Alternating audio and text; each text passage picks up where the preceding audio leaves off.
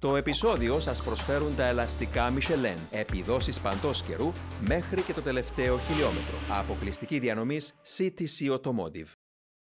Το Grand Prix του Las Vegas έχει σειρά στη συνέχεια με τη Φόρμουλα 1 να επισκέπτεται για πρώτη φορά μετά το 1982 το βασίλειο του Τζόγου και παρόλο που οι πιλότοι της Φόρμουλα 1 είναι έτοιμοι να ρισκάρουν ακόμη και τη ζωή τους στην πίστα, εν τούτης, κανείς από όσους θα διαγωνιστούν στη Σαββατιάδικη κούρσα της 18 Νοεμβρίου δεν θα τολμήσει να ρισκάρει εναντίον ή να ποντάρει εναντίον του ονόματος του Max Verstappen. Φίλες και φίλοι της Φόρμουλα 1, καλώς ορίσατε σε αυτό το νέο επεισόδιο της σειράς Speed Zone Podcast που πραγματοποιείται με τη στήριξη των ελαστικών της Michelin και την εταιρεία CTC Automotive. Μαριέ, στη Βραζιλία είχαμε sprint qualifying και βροχή μαζί, συνθήκες ρουλέτας θα έλεγε κανείς, και ακόμη δεν έχουμε φτάσει στο Las Vegas. Ναι, όντως η Βραζιλία ήταν μια περίεργη κατάσταση για το λόγο ότι είχαμε ένα Σάββατο σε βροχή ο Φερνάντο Αλόνσο το είχε αποκαλέσει ότι έχει βραδιάσει, είχε πει. Ε, το ότι δεν υπήρχε καν ορατότητα. Που βασικά αυτό δείχνει το πρόβλημα του sprint format. Ε, όπως είχαμε πει στο παρελθόν ότι ε, πλέον το Σάββατο που ήταν ε, κλασικά το qualifying όπως όλοι γνωρίζαμε στη Φόρμουλα 1, όπως όλοι έχουμε μάθει τους αγώνες Grand Prix ότι το Σάββατο αρχίζουμε ένα qualifying session, την Κυριακή είναι ε, η γιορτή του αθλήματος που είναι ο αγώνας, πλέον έχουμε έναν sprint format, αλλά αν το αφήσουμε αυτό στο πλάι, το πρόβλημα ήταν καθαρά ότι ε, έχουμε τα pack fermé ε, regulations, δηλαδή μετά το πρώτο practice session την Παρασκευή, ό,τι setup κάνουν ομάδες, αυτόν κλειδώνεται, που πρέπει το ίδιο setup από το Παρασκευή το πρωί να αξιοποιηθεί την Κυριακή το μεσημέρι, που περνάει πλέον άμιση ημέρα, αλλάζουν τόσες πολλές ηθίκε που πλέον αυτό το setup δεν τους βολεύει. Παγιδεύει τι ομάδες. Ε, υπάρχει, υπάρχει αυτό... ένα παραθυράκι. Ναι, απλά ναι. θα αναφέρω ότι μπορούν να επέμβουν στο μονοθέσιο, αλλά θα ξεκινήσω από το pit lane. Ναι, ναι. Που είναι δωροάδωρο. Αλλά αυτό που θέλω να θίξω είναι ότι εισακούστηκαν κάπως τα αιτήματά μας, όλων εμάς που ζητάμε να αλλάξει το, το sprint format. Για την ώρα δεν συζητούν να το ξεφορτωθούν εντελώς, αλλά μιλάμε για το μέλλον ένα sprint format το οποίο θα δώσει ξανά νόημα στο Σάββατο. Ε, και για να πάμε στην ουσία που είναι το Park Fermé, θα γίνονται τα προγραμματικά για την κούρσα, για το Grand Prix το Σαββάτο. Άρα το Park Fermé αντί Παρασκευή θα κλείνει το Σάββατο. Άρα θα έχουν έστω δύο μέρες να δουλέψουν οι ομάδες. Ε, άρα κάποια θε, θετικότητα αυτή όσον αφορά το έστω τους αγώνες sprint που θα έχουμε για το 2024. Ναι, αυτό είναι πιο θετικό για το λόγο ότι μπορούν οι ομάδες να αξιοποιήσουν ε, το shootout session που είναι το qualifying του sprint ναι. για να προετοιμαστούν καλύτερα και πόσο μάλλον να προετοιμαστούν πιο περισσότερο καλύτερα ομάδες ε, μέσω ενός ε, sprint αγώνα.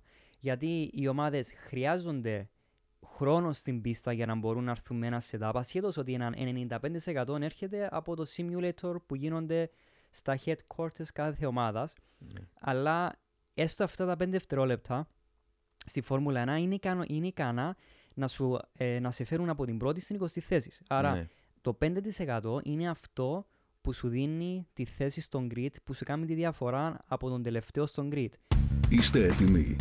Μπορείτε να πάτε όπου θέλετε, όποτε θέλετε, ό,τι καιρό κι αν κάνει γιατί τα ελαστικά Michelin προσφέρουν επιδόσεις που φτιάχτηκαν να διαρκούν. Ανακαλύψτε τα ιδανικά ελαστικά για εσάς σε εξουσιοδοτημένους μεταπολιτές σε όλη την Κύπρο. Για περισσότερες πληροφορίες καλέστε στο 7777 1900. Με τη σφραγίδα ποιότητας της CTC Automotive.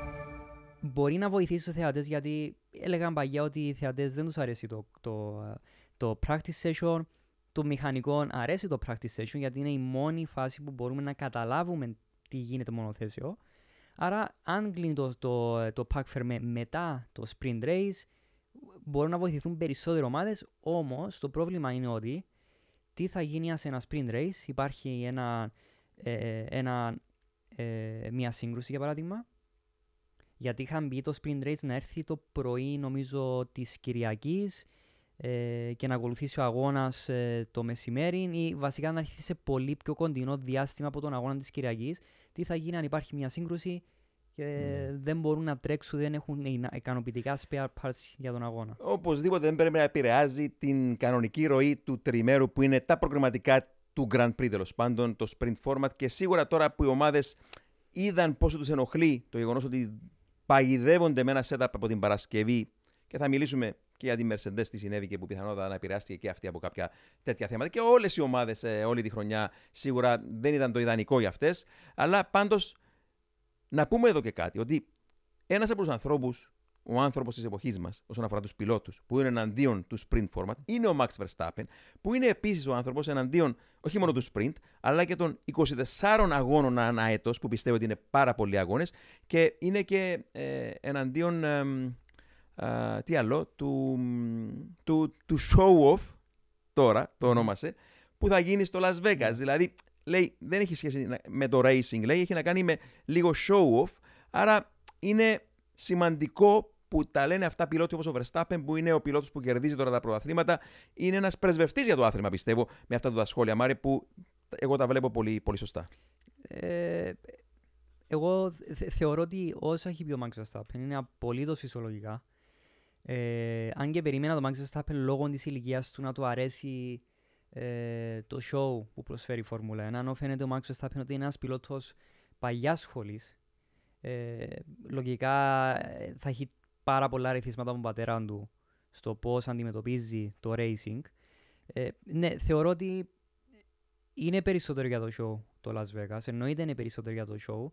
Ε, προσωπικά πιστεύω ότι τα spin races δεν πρέπει να υπάρχουν στη Φόρμουλα 1 για το λόγο ότι είναι ο αγώνας που ε, περιμένουμε όλοι τον αγώνα της Κυριακής. Άρα να βλέπω ένα mini show, ένα mini race το Σάββατο ε, κατά εμένα δεν βγάζει νόημα το Ναι. sprint race.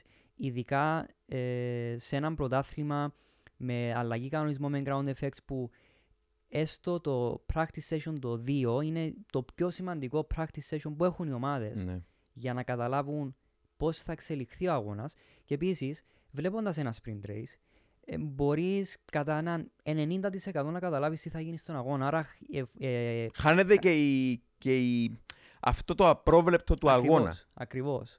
Άρα ε, θεωρώ ότι το, τα sprint races ε, δεν ξέρω αν αρέσει σε κάποιους θεατές. Προσωπικά εμένα δεν μου αρέσει. Εγώ παρακολουθώ και τα practice sessions γιατί όπως είχα Ναι. πει τα practice session είναι για τους engineers. Είναι η δουλειά που χρειάζονται να κάνουν αυτοί που σχεδιάζουν τα μονοθέσια, αυτοί που πηγαίνουν στην πίστα για να κάνει το, γίνει το setup. Ναι. Άρα είναι ο χρόνος των engineers. Άρα διαχωρίζουμε ότι η Παρασκευή και προνούν Σαββάτου είναι για την ομάδα. Σάββατο ε, qualifying και Κυριακή είναι το κομμάτι του πιλότου. Νομίζω ότι σε κανέναν μας ο παδί της παλιάς σχολής δεν αρέσει το sprint format, αλλά ό,τι και να λέμε εμείς οι θεατές, καινούργιοι θεατές ή παλιοί θεατές, δεν εισακούνται εύκολα τα δικά μας εντός αγωνετήματα. Τώρα όμως είπαμε, επειδή οι ομάδες επηρεάζονται λόγω του κανονισμού του Park Fermé, μίλησαν επιτέλους και ελπίζουμε να γίνει μια, μια αρχή από του χρόνου μέχρι να ξεφορτωθούμε, νομίζω, εύχομαι εντελώς το sprint format. Λοιπόν, να μιλήσουμε και για το τι είδαμε στην ε, Βραζιλία. Μια πίστα, μιλώντας για παλιά σχολή, είναι μια πίστα της παλιάς σχολής στο Ιντερλάγος. Απολαύσαμε θέαμα. Ο ίδιος ο Max Verstappen δεν μπορούσε να ε, σταματήσει τον εαυτό του από το να παρακολουθά από τις γιγαντοοθόνε ε, την ε, μάχη της τρίτης θέσης μεταξύ του ομόσταυρου του Πέρες και του Φερνάντο Αλόνσο. Πέτυχε την 17η του νίκη από 20 αγώνες ο Verstappen. Ε, Πώς είδες έτσι την κούρσα στο Ιντερλάγος, πρωτού πάμε στο Las Vegas και τις υπόλοιπες ομάδες. Ε, όπως είχα πει στο προηγούμενο podcast, είναι από τις αγαπημένες μου πίστες για το λόγο ότι υπάρχει ένα flow. Η μία στροφή διαδέχεται την άλλη, υπάρχει ένα ε, πιο natural flow της πίστας, μια πάρα πολύ ωραία πίστα, παλιά σχολής ε, ε, πίστα.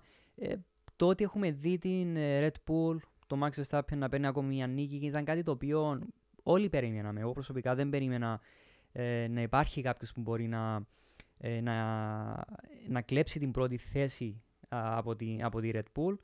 Ε, φάνηκε με- και με το Sergio Perez ότι πάλι η Βραζιλία είναι μια πίστα που όπως άλλες πολλές πίστες στο πρόθυμα αρμόζουν πλέον ε, στη Red Bull. Αλλά και έστω και τα 8 δευτερόλεπτα διαφοράς ε, δεν, δεν θα πω ότι έχει χάσει η Red Bull το tempo είναι πάλι ένας αγώνας διαχείρισης ελαστικών Ναι. άρα ο Max Verstappen είναι ένα πάρα πολύ έξυπνος πιλότος. Δεν υπάρχει λόγος να πιέσει για 15 δευτερόλεπτα διαφορά από το δεύτερη Ναι, θέση, ακριβώς. 30 δευτερόλεπτα, αλλά 8 δευτερόλεπτα στη Φόρμουλα 1. Ε, Εξακολουθούν να είναι μια αιωνιότητα Ακριβώς. για μια ομάδα όπως η McLaren που θέλει να ναι. κερδίσει Grand Prix που για την ώρα ε, δεν μπορεί να το κάνει αν δεν αντιμετωπίσει προβλήματα η Red Bull.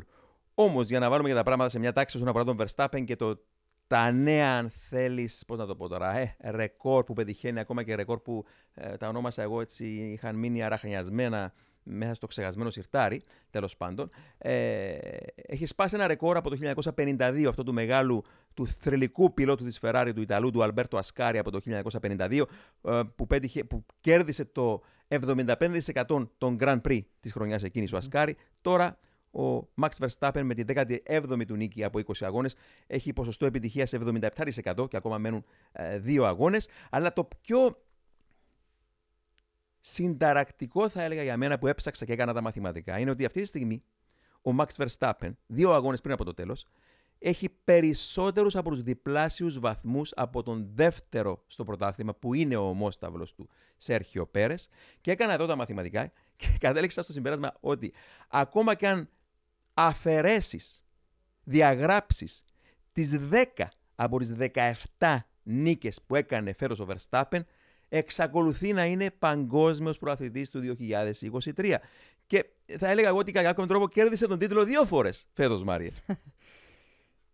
Είναι Ω- πολλοί αγώνες. Όντως, ε, κέρδισε τον τίτλο δύο φορές. Ε, ε, εγώ προσωπικά ε, δεν βλέπω τα στατιστικά να δίνουν την πραγματική εικόνα το τι γίνεται ε, και από πλευράς το ότι πέτυχε ένας οδηγός, αλλά και από πλευράς πώς ήταν η χρονιά. Για το λόγο ότι ε, πολύ απλά του χρόνου, για παράδειγμα, σχεδόν ο Max Verstappen μπορεί να καταρρύψει όλους, όλα τα ρεκόρ του Jim Clark Ναι. σε μια χρονιά.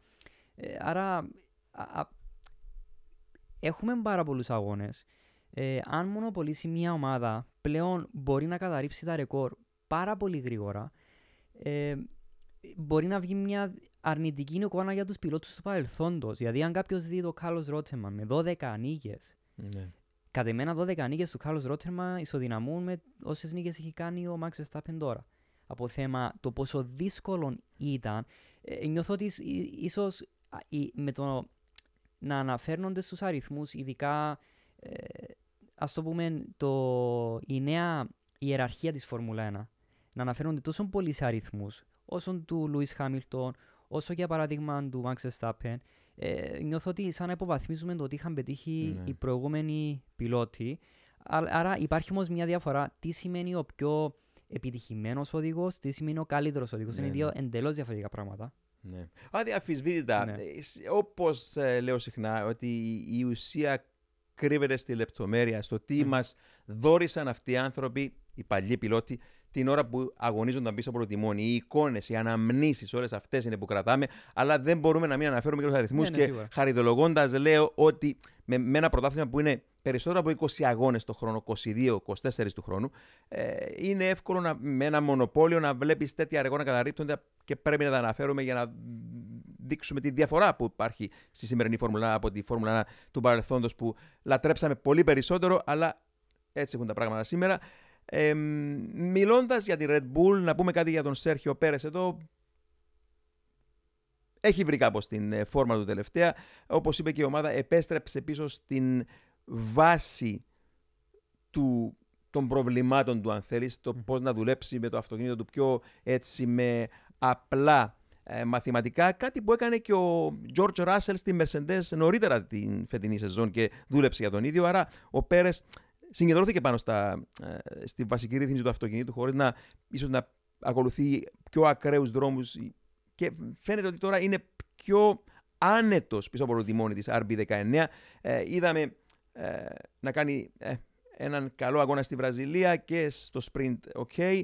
Ε, στο Μεξικό τα έχασε όλα πάνω στην εκκίνηση και διάβαζα ότι ε, είχα προσέξει ότι α, λένε ότι ε, η πόλη του Μεξικού ε, επειδή είναι κτισμένη η μεγαλύτερη πόλη στον κόσμο σε έκταση, αν δεν απατώμε, είναι κτισμένη πάνω σε μια λίμνη, κατεβαίνει 12 εκατοστά κάτω τον χρόνο. Ε, και νομίζω ότι φέτος, μετά την εκκίνηση του Πέρες, πρέπει να κατέβει και κι άλλο κάτω, γιατί όλοι εκείνοι οι οργισμένοι Μεξικανοί πάνω στις κερκίδες, 400.000, θα πρέπει να χτύπησαν με τα πόδια τους από απογοήτευση κάτω. Άρα μιλάμε για 13 εκατοστά φέτος θα κατέβει το Mexico City.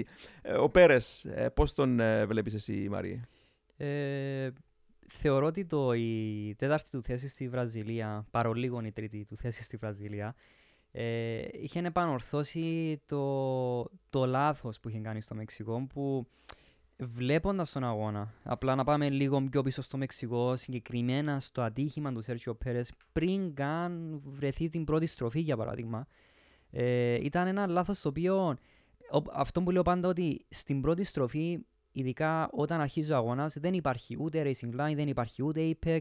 Είναι καθαρά να στριμωχτούν 20 μονοθέσια στο να περάσουν την πρώτη στροφή για να μπορεί να, να καθαρίσουν οι αποστάσεις μεταξύ τους ώστε να μπορούμε να μιλούμε πλέον για racing lines, για apex. Ναι. Η, πρώτη, η πρώτη στροφή δεν υπάρχει racing line, γι' αυτά όποτε γίνονται λάθη είναι, ε, είναι απλά τυχήματα ενός incident για παράδειγμα αλλά δύο, δύο μονοθέσια στην πρώτη στροφή, ναι, μπορεί να, μπορούν να βγουν από τη στροφή. Τρία μονοθέσια, ποτέ δεν έχουμε καλό τέλος με τρία μονοθέσια, που φάνηκε το πόσο. Ε, φάνηκε για μένα η πίεση όλης της χρονιάς βγήκε στην πρώτη στροφή του Μεξικού. Mm. Συμφωνώ. Με αυτό που έχει κάνει ο Σέρτσιο Πέρες. Θεωρώ ότι ε, πάνω, προσπάθησε να επανορθώσει ε, με έναν καλό τρόπο το ότι είχε βρεθεί στη Βραζίλια, γιατί αν και η Βραζίλια ήταν πάλι το ίδιο πράγμα. Ε, γιατί είναι πλέον να μην μιλάμε ότι πλέον ίσως το 24 να μην δούμε το Πέρες ε, στη Red Bull, mm. αφού πλέον έχουμε έναν Ντάνε Ρικιάρτο, ο οποίος έχει μια εξαιρετική χρονιά που έχει έρθει πίσω. Που γιατί ο Κρίστια Χόρνε να μην σκέφτεται ότι ίσως ήρθε η στιγμή ο Σέρσιο Πέρες να πάει πίσω στην Αλφα Τάουρι. Mm. Φάνηκε ότι υπάρχει εκεί το τάλεντο, υπάρχει ταχύτητα, αλλά ίσως να χρειαστεί να να τα δει βρει λίγο, θεωρώ, με τον εαυτό του. Ναι. Πάντως, ναι, συμφωνώ με αυτά που λες και για να κλείσουμε το κεφάλαιο Red Bull σε αυτό το επεισόδιο, θα έλεγα δύο πράγματα. Πρώτον, είναι ξεκάθαρο η υπεροχή που έχει αυτή η ομάδα και με το όπλο που έχει στα χέρια της σφαίρα που ονομάζεται πέραν από τον Verstappen, η RB19, είναι ο απίθανος χειρισμός των ελαστικών της στον αγώνα της Κυριακής. Κανένα άλλο μονοθεσιοφέρο δεν μπορεί να επιζήσει με τη Red Bull όσον αφορά διαχείριση ελαστικών. Φάνηκε στη Βραζιλία, φάνηκε και σε όλους τους προηγούμενους αγώνες της φετινής χρονιάς. Αυτό είναι το μεγάλο ατού του μονοθέσου. Πέραν το ότι τα αεροδυναμικά, το πώς παράγει το ground effect είναι πιο αποτελεσματικό από όλα τα άλλα μονοθέσια, ναι, αλλά η παλιά η διαφήμιση της Pirelli, θυμάμαι, μιας και τα, η Φόρμουλα χρησιμοποιεί ελαστικά Pirelli, ε, είχε τον ε, απίθανο εκείνο δρομέα, τον Αμερικανό, παλιό Αμερικανό της δεκαετίας του 80, ε, τον Carl Lewis, ο οποίος ε, ήταν έτοιμος για κίνηση και φορούσε στα πόδια του αντί αθλητικά παπούτσια, φορούσε στιλέτα. Και έγραφε η διαφήμιση Power is nothing without control. Η δύναμη δεν είναι τίποτα αν δεν έχεις Το ίδιο ισχύει με τα ελαστικά της Φόρμουλα 1. Είναι αυτά που βάζουν τη δύναμη κάτω. Όση κατώθηση για να παράγει ένα μονοθέσιο, όση δύναμη και αν έχει ένα μονοθέσιο, αν δεν έχεις ε, τα ελαστικά και δεν εννοούμε μόνο το κράτημα, αλλά εννοούμε σε αυτή την περίπτωση της Red Bull τη διαχείριση σε έναν αγώνα 71 γύρω όπω το Ιντερλάκο, πώ την κάνει που είναι η μεγάλη διαφορά από τι άλλε ομάδε. Αλλά για να δείξω ακόμα μια σπουδαία λεπτομέρεια τη τελειομανία τη ομάδα που ψάχνουμε φέτο για ένα ψεγάδι Μάρι και δεν βρίσκουμε. Δηλαδή, ξεκινά το weekend Παρασκευή και είμαι έτοιμο με, με ένα στυλό στο χέρι και με ένα λευκό χαρτί τέλο πάντων και προσπαθώ να βρω ένα ψεγάδι τη Red Bull και αφήνω πάντα το, το χαρτί άδειο. Δεν σημαίνω τίποτα. Να πω ένα παράδειγμα εδώ που ήθελα να αναφέρω πριν από δύο-τρία επεισόδια. Όταν ο Verstappen κατέκτησε τον τίτλο στο sprint, μετά το sprint του Κατάρ. Το, το Σάββατο δηλαδή. Ναι. ναι. Πανηγύρισε η ομάδα τον τίτλο στο διάδρομο το Pitch. Και πού το έκανε αυτό; Επέλεξαν να πανηγυρίσουν σε ένα σημείο όπου θα ψέκαζαν τη σαμπάνια χωρίς να ψεκάσουν την άσφαλτο του pit lane, γιατί υπάρχει κανονισμός που λέει εάν τροποποιήσεις ε, την, ε, την ποιότητα της ασφάλτου, πιθανότατα προς όφελός σου, τότε θα τιμωρηθείς. Και ακόμα και οι πανηγυρισμοί με τις σαμπάνιε, έγιναν σε ειδικό μέρος για να μην ψεκαστεί το σπρέι της σαμπάνια, το υγρό της σαμπάνια πάνω στην άσφαλτο, στο διάδρομο το pitch για να μην τιμωρηθεί η Red Bull. Με τέτοια λεπτομέρεια τρομερή δουλεύει αυτή η ομάδα που καθαρά βάζει γυαλιά και στη Mercedes και στη Ναι. Ferrari και σε οποιοδήποτε άλλο. Ναι, συμφωνώ ότι έχουν πλέον. Ε, αυτό δείχνει βασικά ότι έχουν λύσει όλα τα fundamental προβλήματα που έχουν χρόνο να βλέπουν αυτά τα, Τις λεπτομέρειες. ε, τις λεπτομέρειες των κανονισμών που μπορεί κάποιες ομάδες να μην είχαν ιδέα ότι υπάρχουν που φαίνεται η ομάδα το πόσο πολύ ε, νιώθουν ε, confident ότι έχουμε λύσει όλα τα τις βάσεις των, των προβλημάτων που έχουν άλλοι εμείς πλέον δεν τις έχουμε πλέον υπάρχει χρόνος να βλέπουμε μέχρι Ο, ο, Όπως το 41 λεπτό pit stop στη Σουζούκα του Πέρες, που τον έβαλα στα γκαράζ μετά από το προβλημα Μμμ. και είχαν τον χρόνο να πάνε να κάνουν ε, ακόμα και challenge στην FIA να της πούν μπορούμε να βγούμε έξω στην πίστα μετά από 41 λεπτά για να ε, διεκδικήσουν το. Ε, για να μην έχουν penalty για να μην στον έχουν, ε, να επόμενο διεκδικήσουν το, αγώνα. το, το ενδεχόμενο να μην έχουν ποινή στην επόμενη κούρσα και το πέτυχαν. Ναι, αλλά αυτό που, ε, που είχαμε δει, όπως το παράδειγμα της Σαμπάνια για το pit lane, για τον αγώνα της Κυριακής, γιατί είχαν πάρει το πρωτάθλημα το Σάββατο. Ε, αυτά τα πράγματα δείχνουν ότι η, μια ομάδα για να κερδίσει τους αγώνες είναι μια λυσίδα που δεν είναι μόνο ο οδηγός, είναι επίσης και η στρατηγική, είναι όλες οι λεπτομέρειες που, του μονοθεσίου. Ε, αυτό που λέμε πάντα ότι δεν είναι μόνο ο οδηγός και το μονοθέσιο που σου δίνουν την επιτυχία. Μπορεί να σου δει- σου δώσουν ένα μεγάλο ποσοστό, ναι, φυσικά. Μπορεί έναν 90% της επιτυχίας ολικής μιας ομάδας να είναι το μονοθέσιο οδηγός. Αλλά είπαν είναι τόσα πολλά μικρά πράγματα που είναι ε, από την ομάδα, είναι απ- αυτοί οι, οι απλοί κανονισμοί που συνδέουν όλον το σύνολο. Γι' αυτό λέμε ότι κερδίζουν Ναι. ως ομάδα ή χάνουν ως ομάδα. Ναι, σίγουρα, σίγουρα, σίγουρα οπωσδήποτε. Λοιπόν, η McLaren τερμάτισε στη δεύτερη θέση για άλλη μια φορά με τον ε, Lando Norris. Θέλουμε να μιλήσουμε για McLaren. Ε, θέλουμε να μιλήσουμε και για την ε, Ferrari. Αλλά ας κάνουμε για την ώρα μια παρένθεση για αυτές τις δύο ομάδες. Γιατί λίγο πολύ η McLaren τερμάτισε εκεί που περιμέναμε. Μμμ. Η απόδοση της ήταν εκεί που περιμέναμε. Και θα συνεχίζει νομίζω να είναι η δεύτερη δύναμη και στο Las Vegas. Η Ferrari απογοήτευσε και με τα μηχανικά, μηχανικά της προβλήματα. Λί- λίγο πολύ όμως δεν την είδαμε να κάνει κάτι διαφορετικό από ό,τι έκανε στα προηγούμενα Grand Prix. Άρα για την ώρα τι βάλουμε στο περιθώριο, θα επανέλθουμε σε αυτές τις δύο ομάδες. Θέλω να πάμε κατευθείαν στη Mercedes, Μαρία. Ε, ένα πολύ προβληματικό weekend ε, στη Βραζιλία. Μένουν άλλοι δύο αγώνες τώρα. Πώς βλέπεις αυτή την κατιούσα που έχει πάρει η ομάδα τελευταία; Η Mercedes ήταν αρκετά απογοητευτική στη Βραζιλία, αν θεωρήσουμε το ότι είχαμε δει στο Austin. Ε, που αν αφαιρέσουμε στο Austin βασικά είχαν πάρει το podium, ασχέτως ότι ε, υπήρχε, ε, ήταν το πρόβλημα της σανίδας που τους είχαν κάνει disqualified από τον αγώνα. Δεν θεωρώ ότι, ήταν, ε, ότι η ταχύτητα δεν υπήρχε στο Austin, αλλά θεωρούμε το Austin ότι ήταν ένα από τα πάρα πολύ καλά Σαββατοκυριακά που είχε η Mercedes. Ε, πηγαίνοντας στη Βραζίλια ήταν λίγο περίεργη η κατάσταση για το λόγο ότι ε, ε, ένιωθα με την πίεση ότι πλέον ήρθε πίσω τον directive, το technical directive της σανίδας, το πόσο, πόση φθορά πρέπει να έχει το πάτωμα. Ψήλωσαν το πάτωμα, ε, δεν είχαν, είχαν τρομερή αστάθεια, είχαν δώσει περισσότερη κλίση στο πίσω πτερίγιο, ε, μετά δεν μπορούσαν να φέρουν σε θερμοκρασία ανταλλαστικά και όλα αυτά έχει αποτέλεσμα στο να έχει ένα πολύ κατώθηση, να σου τρώει πάρα πολύ τα ελαστικά, να μην μπορεί να τα φέρεις στη θερμοκρασία, άρα σημαίνει τον degradation είχε πλέον φτάσει στα ύψη. Το Πλε- κόκκινο. Ναι, είχε πλέον φτάσει στο κόκκινο σε σημείο που μέχρι και η Alpha Tauri θα μπορούσε να προσπεράσει Ναι. ε, στον αγώνα. Ε, είναι αυτό που είχαμε πει, σε, που είχα αναφέρει σε ένα πιο παλιό επεισόδιο, το πόσο σημαντικό είναι τα ελαστικά. Το παράδειγμα που είχες πει με τον Carl Lewis, ε, με τη διαφήμιση της Pirelli. Ε, το ότι είναι το μηχανικό κράτημα, αλλά είναι και το ε, ε, χημικό κράτημα. Είναι το mechanical και το chemical.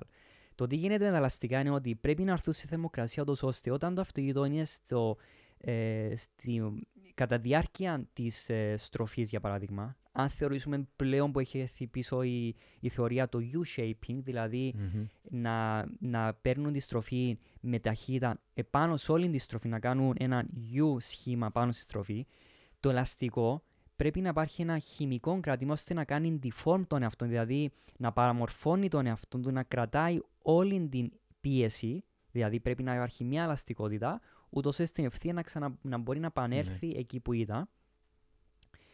Αν όμως το ελαστικό δεν έρθει σε θερμοκρασία, πλέον είναι απλά ένα σκληρό μείγμα το οποίο δεν μπορεί να αντέξει ελαστικότητα. Είναι, είναι πιο κοντά σε ένα ελαστικό των αυτοκινήτων που οδηγούμε εμείς στον δρόμο. Ακριβώς. Ε, που καμία σχέση τα ελαστικά φόρμουλα που δουλεύουν με αυτό που λες το, το χημικό κράτημα που παράγεται από εκείνη όλη την ε, δύναμη της κατώθησης που κολλά κυριολεκτικά ως... Ε, ε, πώς να το πούμε, γόμα τώρα. Ε, Όλοι έχουμε περπατήσει σε μια πίστα. Ε, Θυμάμαι ότι πριν από 20, πόσα, 25 χρόνια ανέβαινα τον λόφο της Ορούς και πραγματικά μετά την κούρσα, μετά την κούρσα ανέβαινα με τα πόδια τον λόφο της Ορούς, κατακόρυφος λόφος, και έβαλα το σώμα μπροστά για να μην ε, γύρουμε προς τα πίσω. Και τα, τα παπούτσια μας, η σόλα των παπουτσιών, κολούσε, Ναι. κολούσε στην άσφαλτο. Και μ- μιλούσα τότε προηγουμένως, λίγο την προηγούμενη μέρα, με τον ε, πιλότο της ε, BAR Honda τότε, τον Ολίβι Έπανη, και του είπα τι έχει αλλάξει και μπορείτε να πάρετε την Ορούς με τον γκάζι καρφωμένο στο τέρμα και μου λέει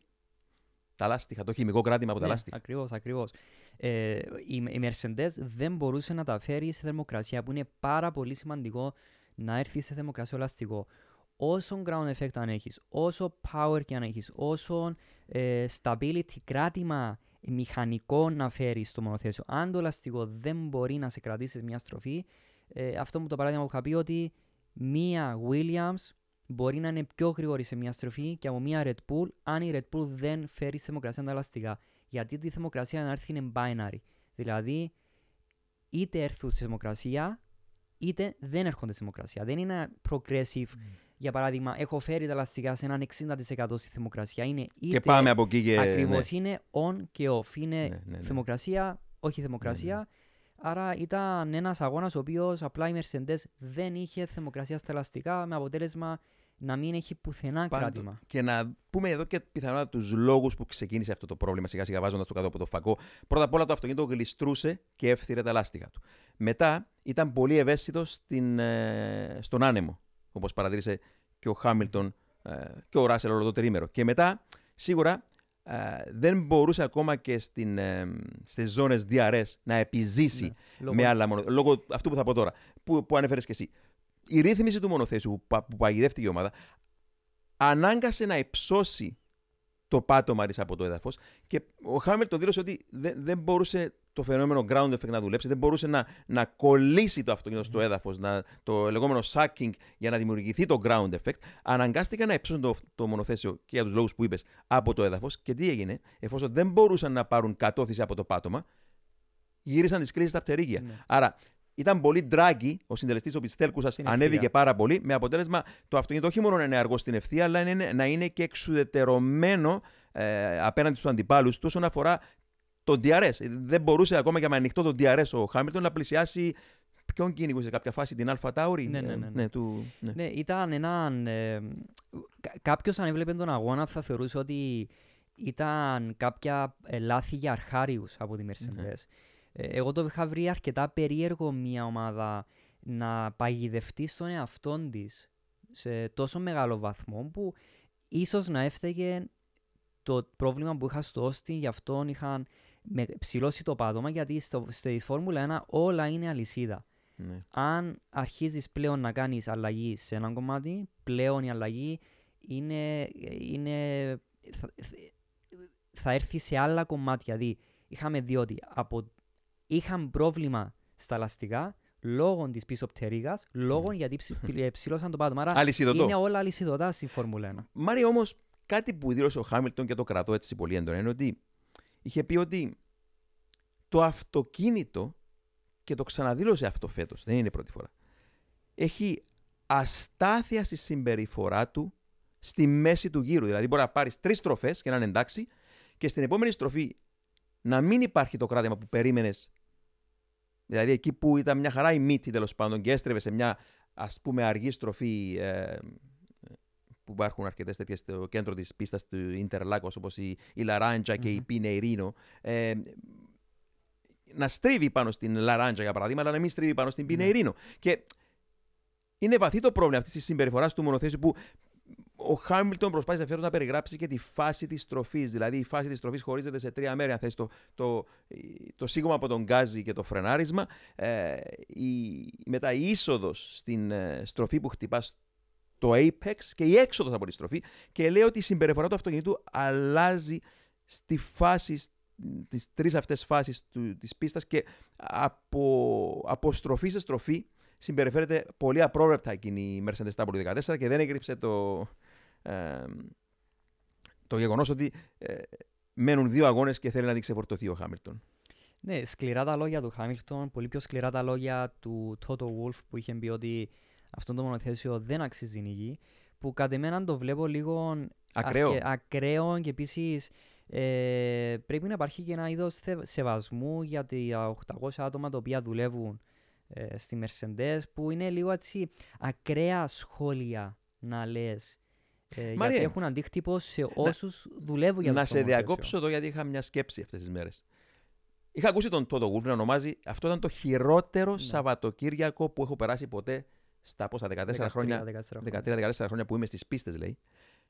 Και δεν ξέρω, εγώ το σύνδεσα στο μυαλό μου αυτό με την αποχώρηση του Μάικ Έλιοτ από την ομάδα. Ίσως να έφυγε μια πίεση τώρα από τον Τότο Γουλφ για να ρίξει κάποιες ευθύνες διότι θυμάσαι ότι όταν, όταν αρχικά άλλαξαν θέσεις στο στον Μάικ Έλιοτ, ε, έδωσαν τη θέση τους στον James Allison, τον Βρετανό, τον συμπατριώτη του τέλος πάντων, ε, για να κάνει αυτό τη δουλειά, ε, για να ισιώσει το καράβι της Mercedes και του έδωσαν μια άλλη θέση πιο έτσι να, να επιβλέπει τέλος πάντων κυρίως στο εργοστάσιο, αν δεν απατώμαι, ναι, ναι, ναι. του Μάικ Έλιοτ.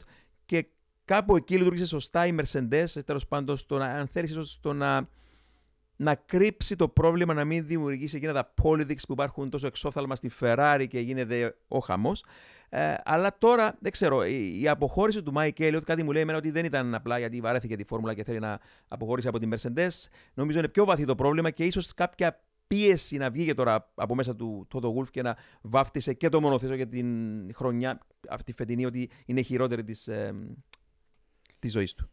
Ε, φυσικά, φεύγοντας ο Μάικ Έλιοτ, το πιο πιθανό να φύγουν και άλλα στελέχη μαζί του. Είναι πάντα έτσι είναι στη Φόρμουλα 1. Όταν αρχίζει να, να είτε να πωλείς είτε να φεύγει εθελοντικά που πάλι απόλυση θεωρείται ναι. στη Φόρμουλα 1. Ε, είναι μια, μια λυσίδα που φεύγουν ακόμη κάποια άλλα άτομα. Αλλά εντάξει, όσον έχουν τον James Allison, ο οποίος έχει αποδείξει στις πίστες ότι ε, μπορεί να, να κάποιος να είναι trusted ως ναι. Engineer πλέον είναι κατά κάποιον τρόπο οι Mercedes ε, εξασφαλισμένοι για το 24. Ε, αλλά εγώ αυτό που σκέφτομαι είναι ότι έχουν αλλάξει το μονοθέσιο φέτος στα μέσα της χρονιάς που είχαμε πει είναι ένας άθλος. Κατά εμένα, το ότι πέτυχε η Mercedes φέτος είναι ίσως για μένα το πιο μεγάλο επίτευγμα που έχει κάνει μια ομάδα στη φετινή σεζόν. Αν με ρωτήσει κάποιος, ποια ομάδα απέδειξε την ταχύτητα της συμπίστα, θα πω πρώτα η Mercedes και μετά θα λέγα η McLaren.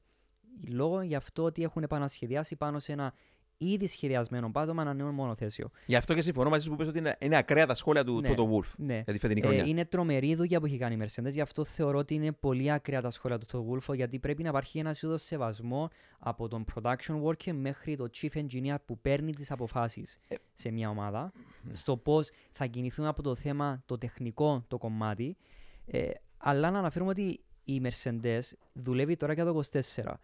Ε, είναι λίγο, είμαι λίγο 50-50 αν το 24 αν βασίστηκε στο τι έχουν κάνει μέχρι τώρα. Που τους έχει ναι. αποδείξει στο τέλος της σεζόν ότι μάλλον κάτι δεν πάει καλά, ίσως να είναι πρόβλημα για το 24, είτε ίσως να είναι ένα καλό παράδειγμα τι γίνεται τώρα, το τι πρέπει να αλλάξουν το 24.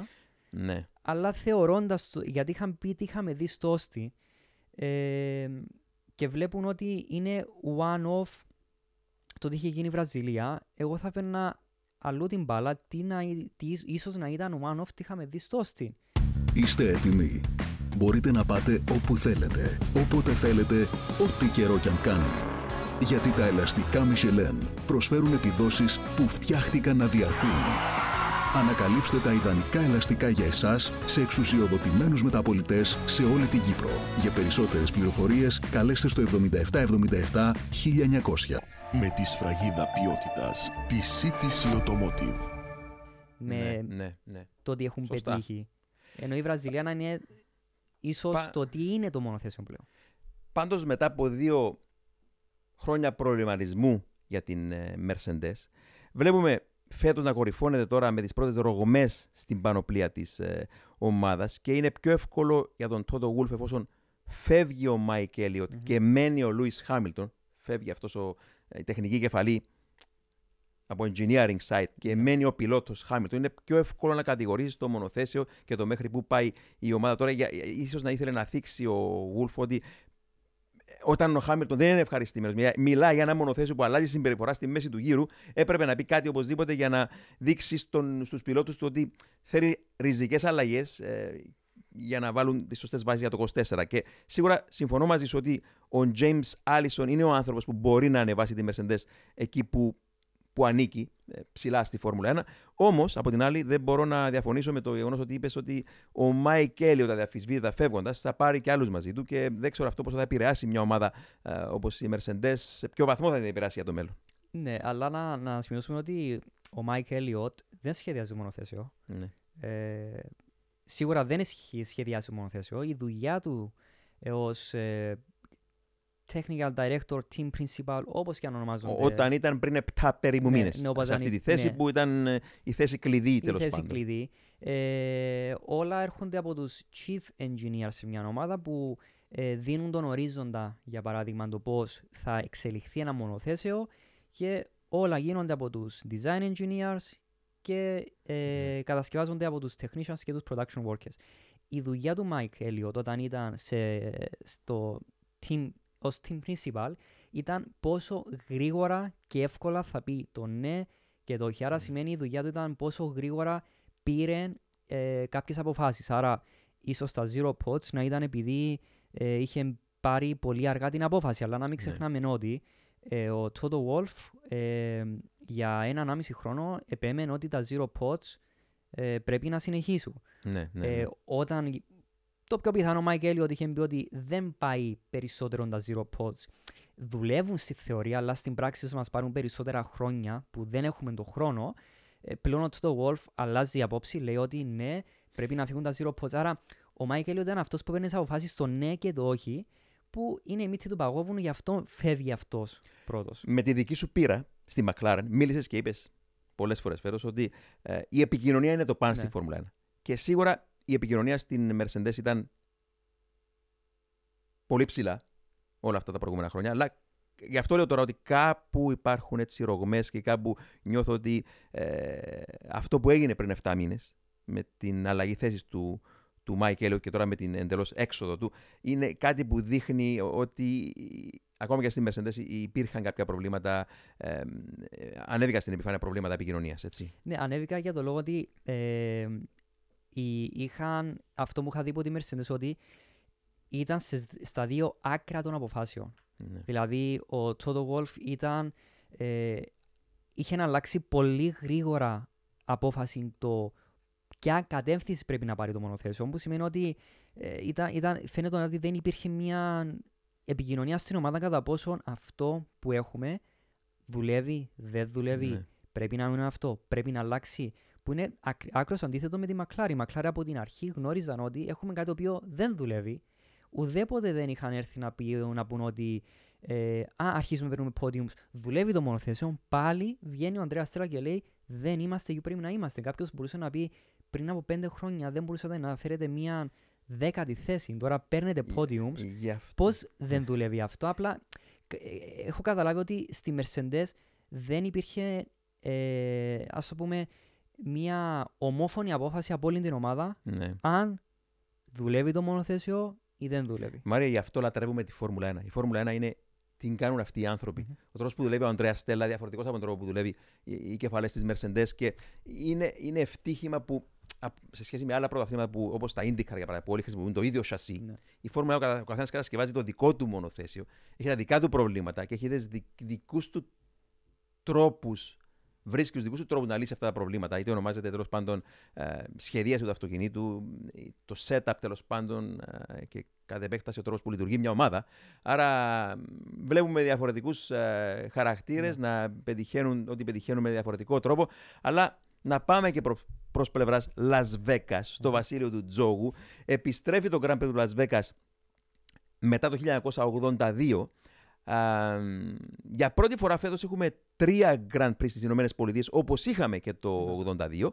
Α, και να πω εδώ ότι, έτσι το έψαξα λίγο, πριν α- το 1982 η κούρσα έγινε μέσα σε ένα καταθλιπτικό πάρκινγκ αυτοκινήτων, σε ένα χώρο στάθμευσης του ξενοδοχείου Caesars Palace και κόστισε Μάρε τότε όταν ε, ε, πήγε ο Τσάρος της Φόρμουλα Μπέρνι Έκλειστον να κλείσει τη συμφωνία, ε, διότι είχαν, ε, ε, το Las Vegas φιλοξένησε δύο Grand Prix, ένα το 81 και ένα το 82 το τελευταίο. Ε, όταν πήγε περίπου στο τέλος του 80 ο Μπέρνι Έκλειστον να συνομιλήσει με τους ανθρώπους του Las Vegas για να έχουν Grand Prix, ε, του στήχιζε το όλο project γύρω στα 4 εκατομμύρια. Αυτή τη στιγμή μιλάμε για 343 εκατομμύρια και μετράμε ακόμα, γιατί ε, νομίζω αυτό το ποσό ήταν το Σεπτέμβριο. Ε, ακόμα έχουν χρόνο να ξοδέψουν.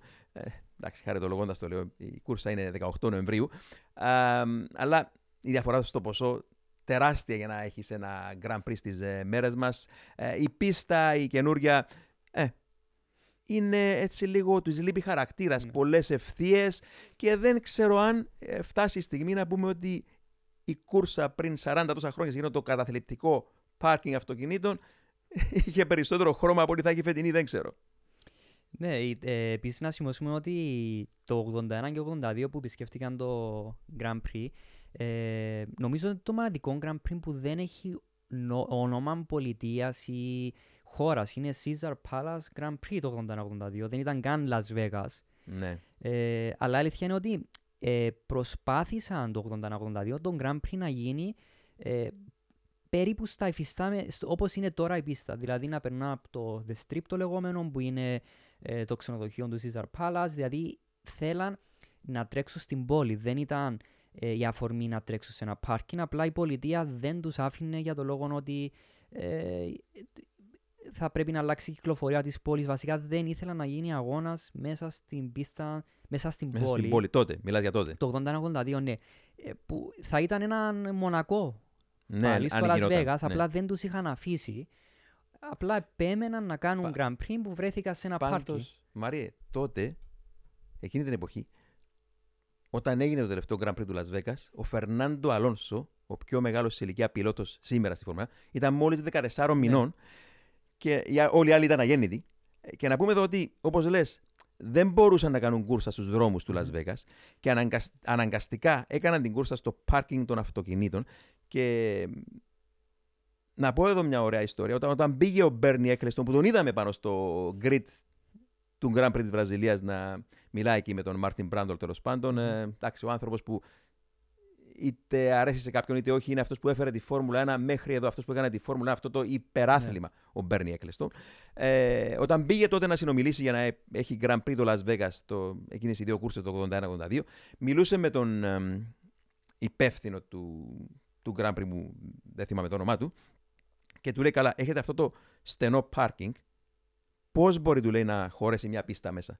Και τι έκανε ο τύπος που μίλησε στον Μπέρνι Έκλεστον, πήρε ένα ε, ε, λευκό τέλος πάντων, ε, λευκή, λευκή κόλλα, ένα χαρτί τέλος πάντων, και έβαλε πάνω τα δάχτυλα του και ζωγράφισε πάνω στα δάχτυλα του δρόμο. Δηλαδή να πη- μια πίστα που να πηγαίνει και να έρχεται, να πηγαίνει και να δεις σήμερα το χάρτη Ναι, της που- παλιάς πίστας. Είναι Έχει, πα- έχει το σχήμα του ε, ένα γερασμένο ε. ναι, ένα, ναι, όπως λες και ε, ε, θυμίζει έτσι και Ναι. δάχτυλα τέλος πάντων.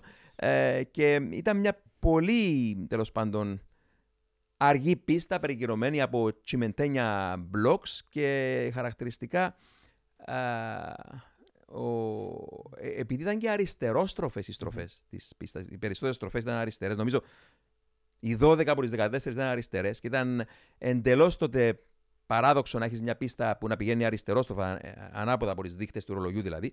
Ε, και επειδή και τότε, όπως και σήμερα, αλλά σε μεγαλύτερο βαθμό τότε, ήταν ασυνήθιστη η πιλότη Ναι. από το να τρέχουν σε αριστερόστροφες πίστες. Ε, ο, ο Νέλσον Μπικέ, ο Βραζιλιάνος που κατέκτησε τον πρώτο του τίτλο το 81 στο Las Vegas με την Brabham, ε, εξουδερώθηκαν οι μύες του σβέρκου του ε, και μάλιστα τις προηγούμενες μέρες πριν από τον αγώνα του έκανε μασάζ ένας ε, μασέρ που έκανε, ε, εκπαίδευε boxers τέλος πάντων και δεν είναι Είπαμε μυστικό ότι έχουν τους, οι, οι, οι πιλότοι Φόρμουλα έχουν τους πιο δυνατούς μύες στον κόσμο όσον αφορά τους μύες του Σβέρκου. Τότε φυσικά δεν ήταν τόσο εκπαιδευμένοι οι μύες τους, ειδικά στι αριστερόστροφες mm-hmm. ε, πίστες και χρειάστηκε να τον βγάλουν από το μονοθέσιο τον Νέλσον Πηγέ να τον πάρουν στο βάθρο, παρόλο που δεν τερμάρισε στις πρώτες τρεις θέσεις, αλλά ως πρωταθλητής τον πήραν πάνω στο βάθρο για να πανηγυρίσει τον τίτλο του και δυσκολεύτηκε τόσο πολύ σε εκείνη την ε, πίστα τότε για να πανηγυρίσει τον τίτλο του. Ναι, ήταν, ε, όπως έχεις πει, ήταν μια πίστα περιτριγισμένα από τσιμεντένια blocks. Επίσης ήταν πάρα πολύ ζέστη στο Las Vegas, κάτι το οποίο οι πιλότοι δεν ήταν συνηθισμένοι, ήταν αριστερόστροφοι, ε, ήταν αρκετά slippery, υπήρχε αρκετό... Ε, ε, σκέψω τώρα, οι ακαθαρσίες σε ένα πάρκινγκ ναι. Ακριβώς, ακριβώς. Δεν νομίζω να μπήκαν στον κόπο να καθαρίσουν ναι. την πίστα όπως θα έκαναν σήμερα. Νομίζω κατέχει την πρωτιά στο χειρότερο Grand Prix όλων των εποχών, το, το ναι. Caesar Palace Grand Prix το 81-82, μια εντελώς αχαρή πίστα. Θυμάμαι καλά, είχα διαβάσει από έναν πιλότο που είχε πει ότι δεν γνωρίζαμε σε ποιο κομμάτι της πίστας ήμασταν για το λόγο ότι ε, τα fingers τα λεγόμενα ήταν όλα ίδια. τα ίδια. Ε, αλλά η ιδέα του Bernie Eccleston ήταν ότι η είσοδος νομίζω ήταν μέσα του από το Caesar Palace στο ξενοδοχείο ναι, για να ναι, πας ναι, στην πίστα. Ναι.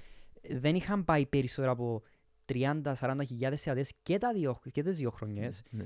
Η θεωρία τους ήταν ε, ότι θα φέρουν αρκετόν κόσμο για να παίξει τζόγο στο Las Vegas. Βασικά ναι. ήταν τον Grand Prix για να πάρουν χρήματα.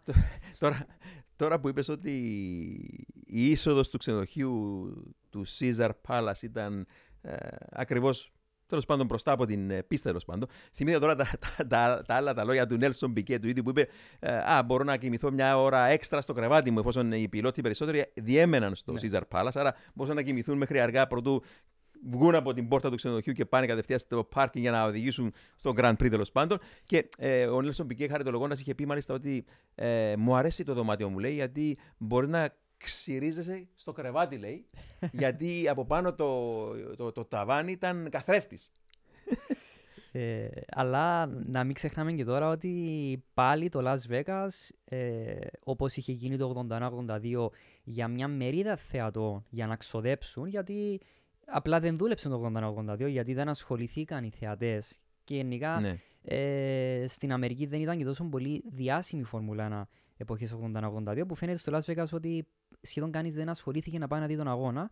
Αλλά μην ξεχνάμε, είχαν ήδη τρεις αγώνες στην Αμερική. Άρα, ίσως οι Αμερικάνοι να είχαν πει ε, enough από Φόρμουλα 1. Ναι, Α ναι, δούμε ναι. λίγο Indy, λίγο NASCAR.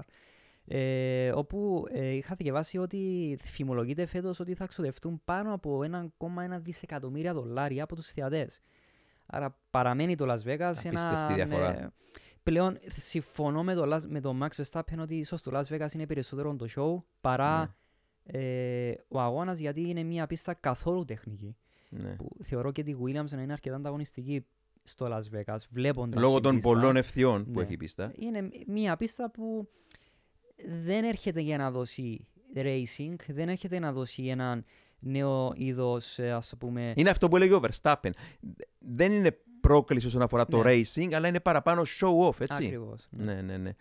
Εντάξει, πάντως, ξέρεις τώρα που είπα, για τον Πικέ που λέει ξυριζόνα στο κρεβάτι. Αν πας πίσω, την τελευταία κούρσα τότε στο Las Vegas την κέρδισε ο αίμνηστο Ιταλός mm. Μικέλε Αλπορέτο με την Τύρελ με ένα μονοθέσιο που το σπόνσαρε μια εταιρεία φρουξερίσματο. Ναι.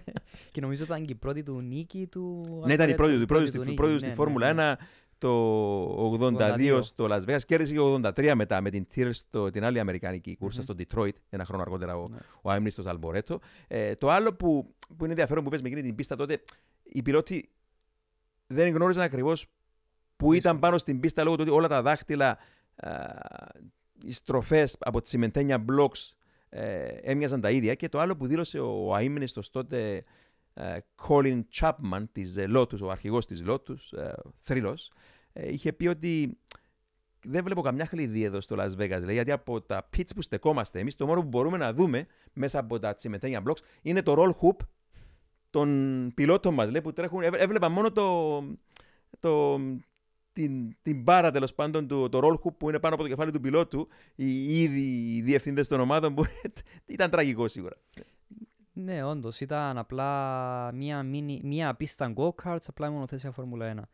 Ε, Λέγοντας πίστα go-karts, για λόγω ότι οι πίστες go-karts σε πολύ περιορισμένο χώρο προσπαθούν να βγάλουν μία πίστα ε, μικρής εμβέλειας, όπου το Las Vegas ήταν ένα γερασμένο ε, έτσι το βλέπω την πίστα. Ναι. Ε, θα, ήμουν, θα ήθελα να δω τον αγώνα επίσης για να δω κατά πόσο οι σχολιαστές θα ήθελαν να αγγίξουν το Caesar Palace Grand Prix, γιατί δεν παραμένει να είναι κομμάτι της ιστορίας Ναι. ή κατά πόσο δεν θέλουν να επαναφέρουν την ιστορία του Las Vegas του Grand Prix, το πόσο άθλιο ήταν αυτός ο αγώνας. Γιατί βλέπουμε πλέον τη φόρμουλα ότι, δεν, ότι σαν να θέλουν να, να φύγει το παρελθόν Ναι. με τη Liberty Media σαν να δείχνουν ένα νέο πρωτάθλημα προς μια νέα κατεύθυνση. Πάντως, μιλώντας για Las Vegas, εδώ αξίζει εντός εισαγωγικών να βάλουμε και ένα στίχημα. Μίλησες και είπες ότι θα, θα ξοδέψουν πόσα εκατομμύρια οι θεατές; Ένα δισεκατομμύριο. Ένα δισεκατομμύριο. Το πρώτο Las Vegas, στο Caesars Palace 81 και 82, άντεξε για δύο χρόνια μόλις. Για να δούμε τώρα, θα αντέξει αυτή η πίστα σε τρία χρόνια Ναι. πόσα θα ξοδευτούν από το κοινό, αν θα συνεχίσει η Αμερική να αγκαλιάζει τη Φόρμουλα 1. Είπαμε, υπάρχει τώρα, είμαστε τώρα πάνω στην κορυφή του, της σειράς στο Netflix του Drive to Survive που και η Αμερική ζει στον Ναι. πυρετό της Φόρμουλα 1. Δεν ξέρουμε πόσο θα, θα αντέξει αυτό. Ναι, όντως, ε, τρεις αγώνες Αμερική. εντάξει, Ε, Κάποιος θα πει γιατί να, αφού υπάρχουν 8 αγώνες στην Ευρώπη ή 7, γιατί να μην υπάρχουν τρεις αγώνες Αμερική. Είναι σωστό αυτή η άποψη, αλλά να μην ξεχνάμε πάντα ότι η Φόρμουλα 1 είναι ένα αγγλικό σπορ, γιατί από εκεί άρχισε. Ε, ε, ας το πούμε, παύλα ευρωπαϊκό. Ναι. Αν σκεφτούμε ότι οι επιτοπλίστολες ομάδες είναι, ε, βρίσκονται τώρα στην, ε, στην Αμερική, ε, στην, ε, στην Αγγλία, αλλά αν πιάσουμε την ιστορία από αγώνες Grand Prix, μπορούμε να πούμε ότι η Φόρμουλα είναι ένα γαλλικό σπορ γερμανικό, αν σκεφτούμε Ναι, το κοινό ναι. Mercedes. Ε, ναι, πιστεύω ότι δεν ξέρω κατά πόσο θα κρατήσει το Las Vegas. Φυσικά πρέπει να δούμε τον αγώνα. Μπορεί όντως ο αγώνας να είναι ένα ω- ωραίο racing σε ένα, μια ωραία πίστα. Επειδή υπάρχουν ευθείες, θα υπάρχουν λογικά Ναι. προσπεράσματα με τον DRS. Αυτό είναι, ας το πούμε, δεδομένο πλέον. Ναι, αλλά, Αλλά- ε, εγώ θεωρώ ότι είναι το αμερικάνικο κοινό Ναι. θα κρατήσει τον αγώνα του Las Vegas στη Φόρμουλα 1 ώστε να επιζήσει. Πάντως δεν είναι πρόκληση όσον αφορά τεχνική, τεχ- τεχνική πρόκληση για τις Ναι. ομάδες. Διότι μιλάμε για μια εποχή που ζούμε τώρα ground effect και άμα δεν υπάρχουν στροφές, ειδικά γρήγορες στροφές, δεν μπορεί να αξιοποιηθεί το ground effect. Άρα γι' αυτό ίσως θα δούμε μια ομάδα όπως η Williams να πρωταγωνιστεί. Αλλά όπως και δεν είδαμε τότε με τα Cimentania Blocks το 81-82 στο Las Vegas πραγματικό racing, αλλά μιας και μιλώ για ground effect τώρα και είπα και προηγουμένως για τον Colin Chapman, που είναι αυτός που επινόησε το ground effect και είναι κάτι που ήθελα από καιρό να, αν μπορούμε να το δείξουμε. Τέλος πάντων, αν πάρεις, είχα πει και τότε, αν πάρεις ένα φύλλο χαρτιού και τσακίσεις τις άκρες του, αυτό που επινόησε τότε το 1977 ο Colin Chapman, και να το κάνουμε κάπως έτσι, όταν α, τσακίσεις, ήταν οι λεγόμενες φούστες Μμμ. στο κάτω μέρος του, που σφράγιζαν το πάτωμα του μονοθείου και αν φυσήξεις σε ένα φύλλο χαρτιού, κολλά κο- κολλά και μένει κάτω. Αυτό είναι το, το φαινόμενο του ground effect που επιλόγησε ο Colin Chapman που σίγουρα ε, αξιοποιείται τέλεια σήμερα από τις ομάδες, ειδικά από τον α, Adrian Newey.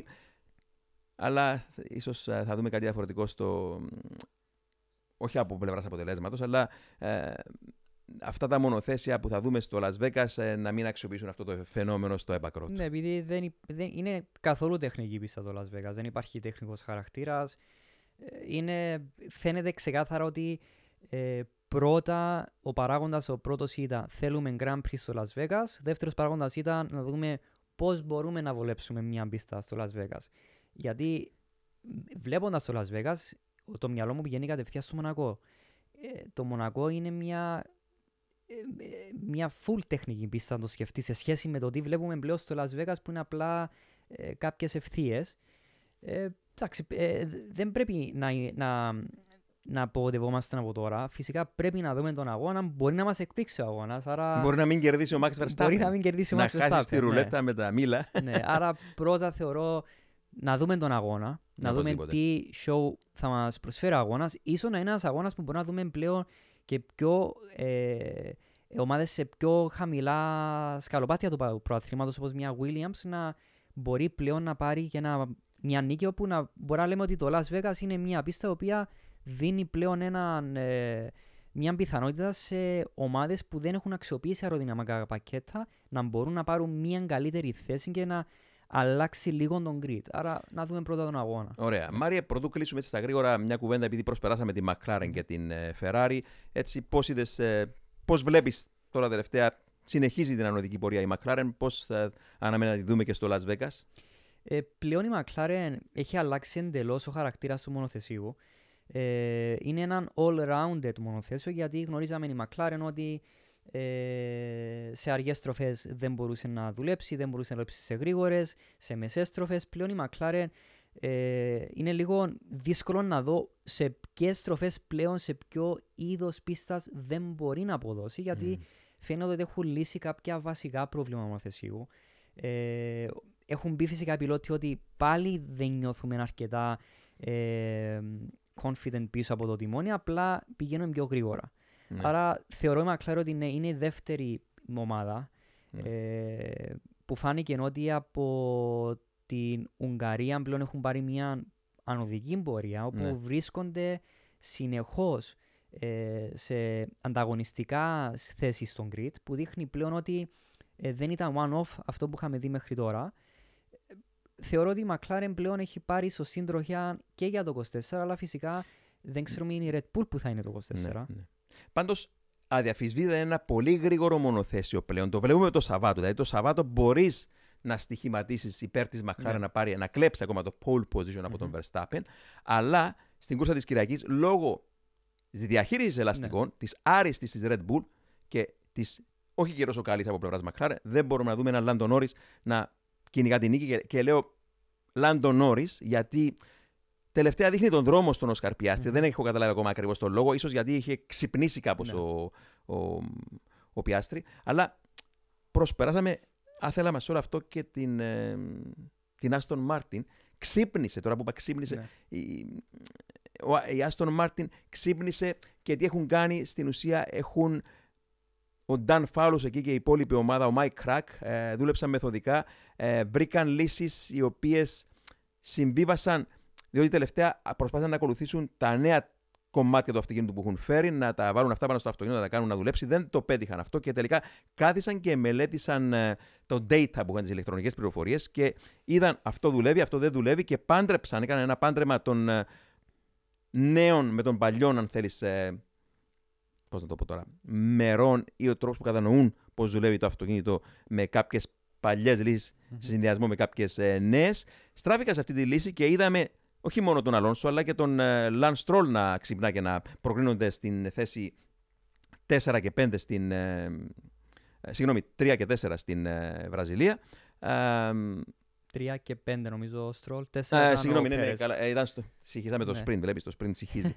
ναι, ε, Τέλος πάντων, να προκρίνονται ψηλά, να Ναι. κάνει εκείνο τον υπεράθλο Φερνάντο Αλόνσο πραγματικά ήταν, τι να πούμε, 42 ετών, μαγικός δηλαδή, ο τρόπος που ε, χειρίστηκε δηλαδή την πίεση για τους τελευταίους 12 γύρους να κρατά πίσω του μια Red Bull RB19, ένα τόσο πολύ πιο γρήγορο μονοθέσιο. Και να τον κρατά πίσω και να προσπαθεί ο Αλόνσο με εκείνες τις εφευρετικές γραμμές του που ξέρεις πολύ καλά πόσο ο τρόπος που φρενάρει, τοποθετεί το μονοθέσιο πάνω στην ε, πίστα και κάθε φορά σχεδόν διαφορετικός για να, για να μην είναι ποτέ προβλέψιμο στον αντίπαλο Ναι. του. Και προσπαθούσε, κατάλαβα εκείνη την ώρα, να κάνει τον Μπέρε να καταστρέψει τα ελαστικά του. Διότι όταν ακολουθάς από κοντά ένα μονοθέσιο, ε, σίγουρα ε, το δικό σου γλιστρά, εφόσον δεν παίρνει καθαρά τον, τον αέρα πάνω στα δικά του πτέρυγια, γλιστρά, φτύρει τα ελαστικά του. Τελικά όμως τον εξέπληξε ο Πέρες, οδήγησε και αυτός μυαλωμένα, δεν κατάστρεψε τα ελαστικά του, διότι είχε όλη εκείνη τη δύναμη με τη Red Bull και έπαιζε το, το παιχνίδι της καρτερίας. Και έκανε την επίθεση στον πρώτο τελευταίο γύρο ο, ο Σέρχιο Πέρες, προσπέρασε τον Αλόνσο ε, στο τέλο της ε, κύριας ευθείας και μετά ε, ο ερχόμενοι στον τελευταίο γύρο, ο Αλόνσο υπομονετικά από την πίσω θέση, τι έκανε, αντί να τον προσπεράσει πάνω στην ευθεία τερματισμού με τον DRS εκεί, το, απλά το χρησιμοποίησε το, το, το DRS εκεί για να πιέσει τον ε, Σέρχιο Πέρες να πάρει λάθος, να πάρει αμυντική γραμμή. Παίρνοντας αμυντική γραμμή, τον έβγαλε σε λάθος αγωνιστική γραμμή για την επόμενη στροφή και τον τσάκωσε στο τέλος της ευθείας της Ρέτα Οπόστα πριν από την κάθοδο για τη λίμνη, την Ντεσίτα Ντολάκο. Και φανταστικό προσπέρασμα τελευταίο γύρο. Αν ήταν εκείνη η μάχη για την πρώτη θέση, wow. ναι, ναι. Ε, θύμισε αρκετά από το 2005 στην Ήμολα το ότι είχε κάνει ο Αλόνσο, το πώς ε, προσπαθούσε να, να, να φέρνει περισσότερη ταχύτητα. Είχε κάνει το λεγόμενο V-shape, να παίρνει περισσότερη ταχύτητα ε, να φρενάρει αργά στη στροφή, ώστε να, να μειώσει το U-shape, δηλαδή να μειώσει το πόση ταχύτητα τα ελαστικά του έπαιρναν καθώς έστριβε για να μην καταπονεί τα ελαστικά του. Ε, είχε δηλώσει ε, η, η Aston Martin ότι είχαν κάνει αρκετό R&D τους τελευταίους ε, δύο αγώνες. Γι' αυτό τους είχαμε δει να πέφτουν αρκετά πίσω. Ε, κάτι που το θεωρώ εγώ αρκετά λογικό για μια ομάδα όπως την Aston Martin να αξιοποιήσει τους αγώνες, επειδή δεν έχουμε testing πλέον στη Φόρμουλα 1, επειδή όσο και να θες να δουλεύεις στα simulator στην αεροσύραγγα δεν είναι το ίδιο με το να πας στην πίστα να δουλεύεις σε πιο γήινες καταστάσεις βασικά.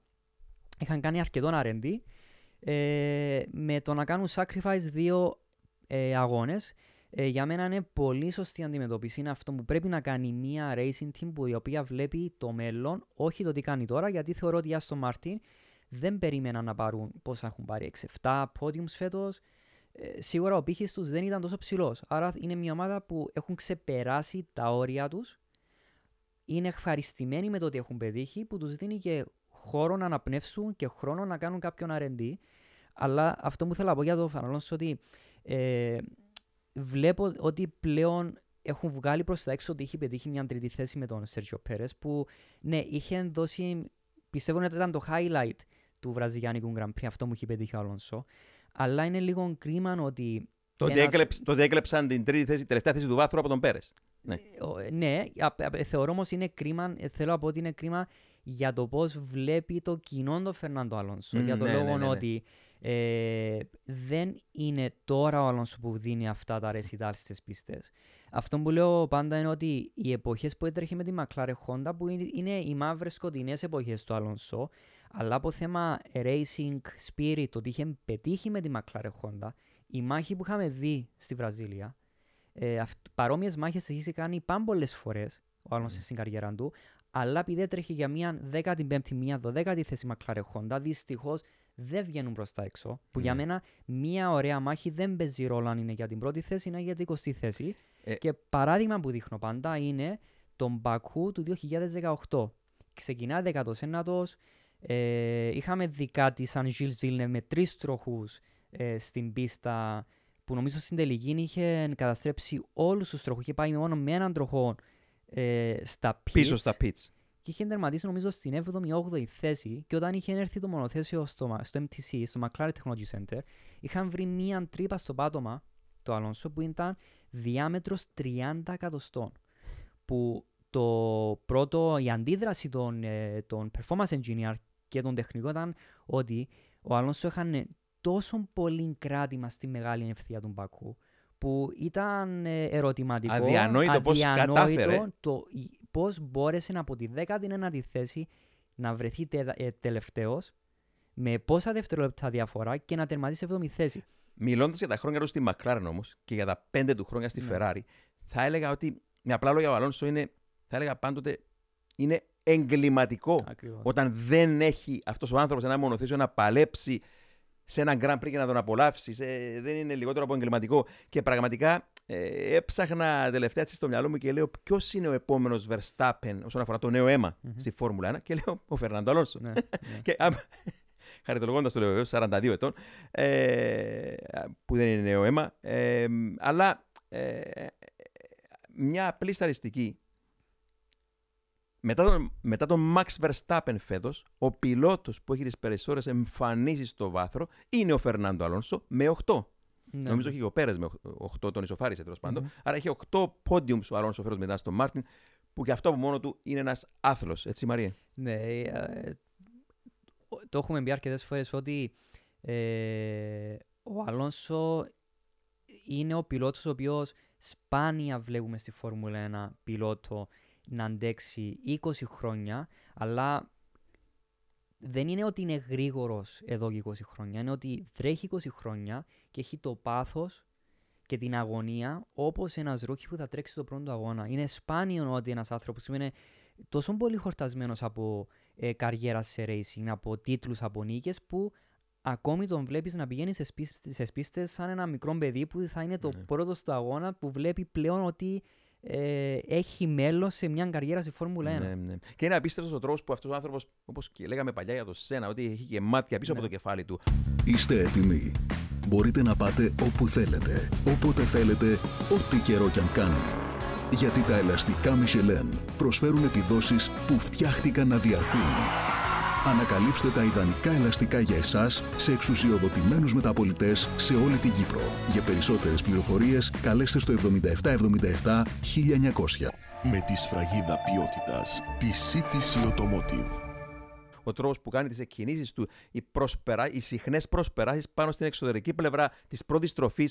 είναι ένας ε, μάγος του βολάν και ο- ο- για, για 50, 60, 70 γύρους που έχει ένα Grand Prix, πραγματικά είναι πάντοτε πάνω σε κάθε στροφή. Είναι έτσι, το παίρνει το μονοθέσιο μέχρι εκεί που αντέχει να πάει, χειρίζεται τα ελαστικά του τέλεια. Είναι ένας πιλότος ο οποίος. Ναι. Το άλλο που ψάξα στο μυαλό μου μέσα από τα χρόνια είναι ότι είναι και εξαιρετικά αθλητοπρεπή. Δηλαδή δεν είδες τον Αλόνσο ποτέ, σχεδόν ποτέ τουλάχιστον, δεν θυμάμαι κάτι εγώ, που να, να φέρει σε δύσκολη θέση έναν αντίπαλο του πάνω στην πίστα, όπως και με τον Πέρες χθες η μάχη για να πιστώσουμε και τον Πέρες. Ήταν ε, εξαιρετικά καλή. Δεν, δεν έφερες ο ένας τον άλλο Ναι. σε δύσκολη θέση να τον στριμώξει αντικανονικά, έτσι. Ναι, ναι, ναι. Συ- Ναι, ήταν ε, full, αθ- μη- ήταν αθλητικοπρέπεια στο maximum το ότι είχαν πετύχει και οι δύο. Απ- ε, απλά για να τελειώσω να είναι ότι ε, στην ιστορία των αγώνων Grand Prix, για να το μην, μην πω μόνο φόρμουλα, το πάρουμε από αρχές του 20ου αιώνα, ε, ο Αλόνσο έχει ένα, ανασ- μπορώ να πω έχει ένα κεφάλαιο δικό του, Δικό του. στη φόρμουλα. Δηλαδή, αν κάποιος θέλει να γράψει την ιστορία των αγώνων Grand Prix, όσον ε, σε βάθος θα θέλει να μπει, όταν θα μιλήσει για Τάτσον Ουβολάρη, Ρούντοφ Καρατσόλα, Φάντζιο, ε, Σένα, Χάκινεν, υπά... θε- πρέπει να υπάρχει ένα κεφάλαιο για τον Αλόνσο. Εγώ Ναι. θεωρώ ότι πλέον εδώ και χρόνια φυσικά ότι έχει ένα κεφάλαιο δικό του για την ιστορία αυτού του αθλήματος. Και σίγουρα μπορεί να τον χαρακτηρίσει κάποιος ω ο πιο αδικημένος πιλότος όλων των Ναι. εποχών, με την έννοια ότι ζει ο Αλόνσο στην εποχή που ε, εάν ένας καλός πιλότος δεν έχει ένα αξιόλογο μονοθέσιο στα χέρια του, δεν μπορεί να κάνει κάτι. Την εποχή του Ζιλ Βιλεύ μπορούσε ο Ναι. πιλότος να γεφυρώσει το χάσμα. Την εποχή του Κλάρκ μπορούσε. Την εποχή του Σένα μπορούσε. Ακόμα και την εποχή του Σούμακερ μπορούσε ένας πιλότος να γεφυρώσει το χάσμα με ένα ε, μη ανταγωνιστικό μονοθέσιο και να παλέψει για βάθρα, ακόμα και για νίκες. Ναι. Οπωσδήποτε μιλάμε για νίκες πλέον. Το 93 του Άιρτον Σένα, το 1996 του Μάικλ Σούμερ, τα είπαμε πολλές φορές. Αλλά για να κλείσουμε, ένας, μια τελευταία κουβέντα από τη Ferrari. Είδαμε τη Ferrari λίγο πολύ να είναι εκεί που περιμένουμε, γρήγορη στα προγραμματικά, αλλά στον αγώνα τουλάχιστον ένα, ένα μονοθέσιο είδαμε του Σάινθ να είναι να μην μπορεί να διαχειριστεί ένα σταθερό τέμπο, αλλά μιλώντας για εκείνο το χαρακτηριστικό πρόβλημα που είχε ο Charles Leclerc πριν από την εκκίνηση του Grand Prix, που ξεκίνησε από πρόβλημα στον κινητήρα, εξουδετερώσε μετά τα υδραυλικά και χάθηκε και ο, το σύστημα διεύθυνσης, δεν μπορούσε να στρίψει πάνω στην φεραντούρα. Ε, Μάριε, ως engineer της McLaren, ε, πολλά μπορούν να πάνε στραβά πριν από μια εκκίνηση. Οι παρατηρήσεις σου; Ναι, τα πάντα μπορούν να πάνε στραβά πριν, πριν από μια κίνηση. Είχαν πει ότι το πρόβλημα είναι με τα ηλεκτρονικά του μονοθεσίου ε, που πηγάζει από το ECU, το Electronic Control Unit, το συγκεκριμένα το TAC 320B, το οποίο έχουν όλες οι ομάδες. που Το πη- οποίο η προμηθεύει McLaren, η εσείς το McLaren, προμηθεύετε ναι. στη Ferrari και σε όλες τις άλλες ομάδες. Ναι, που ήταν το κομμάτι του expertise το προσωπικό μου στη, στη McLaren ε, και πηγαίνει μέχρι τον τελευταίο αισθητήρα στο μονοθέσιο. Ε, το πρόβλημα να προέρχεται από έναν ECU λόγω της εμπειρίας μου στο συγκεκριμένο ECU ως test engineer. Ε, θεωρώ ότι μπορώ, ε, χωρίς να βάλω το χέρι μου στη φωτιά, θα έβγαζα το κομμάτι ότι θα φταίει ο εγκέφαλος του μονοθεσιού για το τυχόν πρόβλημα, για το λόγο ότι έχει βγάλει εκατομμύρια μίλια στις πίστες. Μιλούμε για εκατομμύρια, δεκάδες εκατομμύρια χιλιόμετρα στις πίστες χωρίς ένα πρόβλημα το ECU. Μπο- ε, αν χαλάσει κάτι στο μονοθέσιο, μπορώ να σου πω ότι το ECU δεν θα χαλάσει ποτέ σε ένα, ποδόσφαιρο- σε ένα ναι, μονοθέσιο. Ε, Γι' συ- αυτό όλοι προτιμούν τη McLaren. ναι, γι' αυτό, ακριβώς. Γι' αυτόν όλοι προτιμούν τη McLaren και η McLaren νομίζω έχει κάνει extend μέχρι το 30-32 νομίζω να δίνει ίσιο στη Φόρμουλα 1. Ε, συνήθως ένα μονοθέσιο πριν φύγει από το pit lane, πριν αρχίσει το warm-up lap, ε, γίνονται κάποιοι τελευταίοι ελέγχοι στο ECU που γίνονται μέσω από έναν υπολογιστή στο, με- στα pits. Ε, που πλέον γίνονται έναν τελευταίο σετάρισμα του ECU, βλέπουν όλοι ότι όλα δουλεύουν σωστά. Συνήθως να δουν ότι το software, το engine mapping, όλα είναι όπως πρέπει να δουλέψουν. Ε, αλλά συνήθως όταν το μονοθέσιο βγει στην πίστα, θεωρούμε ότι έχουν γίνει όλοι οι έλεγχοι. Υπάρχει όμως το, η περίπτωση να μην έχει γίνει σωστός έλεγχος ECU στα pits, που, που αυτό ήταν το πρόβλημα νομίζω το 18 ε, στο, στο Ρώσικο Grand Prix που ήταν ο λόγος που ο Αλόνσο Α. δεν είχε βγάλει το warm-up, πάλι το warm-up lap ήταν λόγω ότι δεν είχαν κάνει όλα τα checks του ECU. Το 2018 στη Το- Ρωσία. Στη Ρωσία, ναι. Ε, άρα θεωρήσουμε ότι όλα είχαν γίνει σωστά. Μπορεί αυτό που έχει γίνει, εγώ το είχα δει ότι το πιο πιθανό να ήταν κυριολεκτικά ένα harness, δηλαδή η καλωδίωση, ίσω το connector να μην ήταν σωστά βαρμένο. Και δεν ξέρω, επειδή είναι πίστα με πολ- πολύ ανώμαλο οδόστρωμα, είναι Ακριβώς. interlagos σημαίνει Ναι. ανάμεσα στις λίμνες και εφόσον η πίστα είναι πάνω σε ένα έλος, αν θέλεις, στισμένη και Μμμ. κάθε χρόνο το χειμώνα, ειδικά ε, εμφανίζονται νέες ανομαλίες στο οδόστρωμα. ε, Άρα, όλες αυτές οι ανομαλίες τώρα θα μου πεις γιατί τσάκωσαν τη Ferrari και τον Leclerc Πάλι. πάνω στο γύρο ανασυγκρότησης.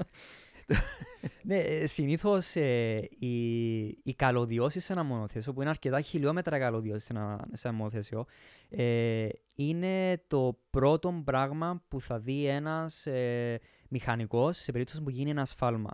Number one issue σε ένα σφάλμα που το οποίο ίσως να γίνει και σ- κατά τη διάρκεια του τεστ που κάναμε εμείς στη McLaren, το ECU, ή στην πίστα, είναι πάντα η καλωδίωση. Είναι το μοναδικό πράγμα που μπορεί να πάει λάθος γιατί είναι το μοναδικό moving part το λεγόμενο. ναι. Για το λόγο ότι υπάρχουν κάποια μηχανι- mechanical strains και ακόμα στα καλώδια.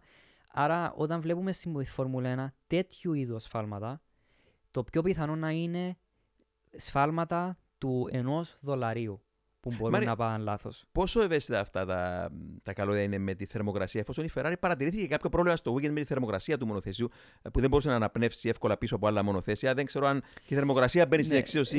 ε, Ε, Παρ' όλα αυτά, μιλάμε για ένα μονοθέσιο το οποίο δεν είχε ξεκινήσει καν ο αγώνας, αλλά εφόσον είναι σταθμένο στα pitch και δεν αναπνέει Ναι. ε, όλα εκεί μέσα υπερθερμαίνονται, δεν ξέρω αν έπαιξε το ρόλο του και η θερμοκρασία εκεί πάνω στα η καλώδια. θερμοκρασία δύσκολο να παίξει σημαντικό ρόλο, ειδικά στα καλώδια, για το λόγο ότι υπάρχουν ειδικά connectors, ονομάζονται Limo Connectors, το οποίο είναι μια κατασκευάστρια εταιρεία που σχεδιάζει connectors για τα μονοθέσια συγκεκριμένα για τη Φόρμουλα 1. Είναι, είναι, θυμάμαι ότι όταν σχεδιάζαμε τα καλώδια για τα test equipment, που είναι ακριβώς το καλώδιο που πηγαίνει στο μονοθέσιο, ε, παίρναμε special quotation, ε, με ένα special request από την εταιρεία για να μας προμηθεύσει αυτά τα καλώδια. Επίσης, το τρόπο σχεδιάζονται τα harnesses, ε, δηλαδή ο- τα καλώδια υπάρχουν κάποια λεγόμενα heat shrinks, το που ε, ε, όλα τα καλώδια μπαίνουν σε ένα πιο μεγάλο, ε, ελ- ένα, μικ- ας το πούμε έναν ελαστικό βασικά Μμμ. ε, το οποίο το συγκεκριμένο μπορεί να αντέξει πολύ ψηλές θερμοκρασίες πέραν των 100 βαθμών Κελσίου και επίσης μπορούν να αντέξουν και οτιδήποτε λάδια μπορούν να, μπουν, άρα- χυθούν. α- Ναι. να χυθούν πάνω. Άρα από την πλευράς του mechanical design, το μηχανικό, το σχεδιασμό, τα καλώδια είναι ε, Προστατευμένο. προστατευμένα για όλες τις συνθήκες του αγώνα. Συνήθως τα προβλήματα είναι, προέρχονται από human factor, από ανθρώπινο λάθος που μπορεί να έρθουν ίσως το έναν ένας connectors για Ναι. παράδειγμα να μην είχε ε, Κάποιος έλεγχος να μην έγινε όπως πρέπει ναι, να γίνει πριν ή- από την ή όπως κίνηση. είχαμε δει σε κάποια άλλα Grand Prix το ECU υπάρχουν τρία μεγάλα connectors. Το κάθε connectors έχει πάνω από εκατοντάδες καλώδια. Το πιο πιθανό ήταν ένα από αυτά τα καλώδια να μην είχε, ε, να μην είχε, το, να μην είχε βαρθεί όπως Σω- έπρεπε σωστά, να ναι. μπει. Δηλαδή, β- βλέπουμε ότι ένα μονοθέσιο δεν βγάζει έναν αγώνα και το πρόβλημα μπορεί να είναι κυριολεκτικά ένας απλός έλεγχος μπορούσε να γίνει επιπλέον που παίρνει δευτερόλεπτα ή έναν εξάρτημα το οποίο κοστίζει ένα, ένα δολάριο. Άρα βλέπουμε ότι μια, παρα, μια πάρα πολύ μικρή λεπτομέρεια που είναι μελιτέα στο τι γίνεται σε ένα μονοθέσιο μπορεί να μην σου βγάλει έναν αγώνα. Αυτά συμβαίνουν Ναι. έστω και που και που σε ομάδες όπως η Ferrari, σε ομάδες όπως η Red Bull, Μάρια, σχεδόν ποτέ. Ναι, ναι, αλλά να αναφέρω κάτι πολύ σημαντικό, το ότι ε, ρώτησα στην πίστα τον ε, Βασέρ τι είναι το πρόβλημα.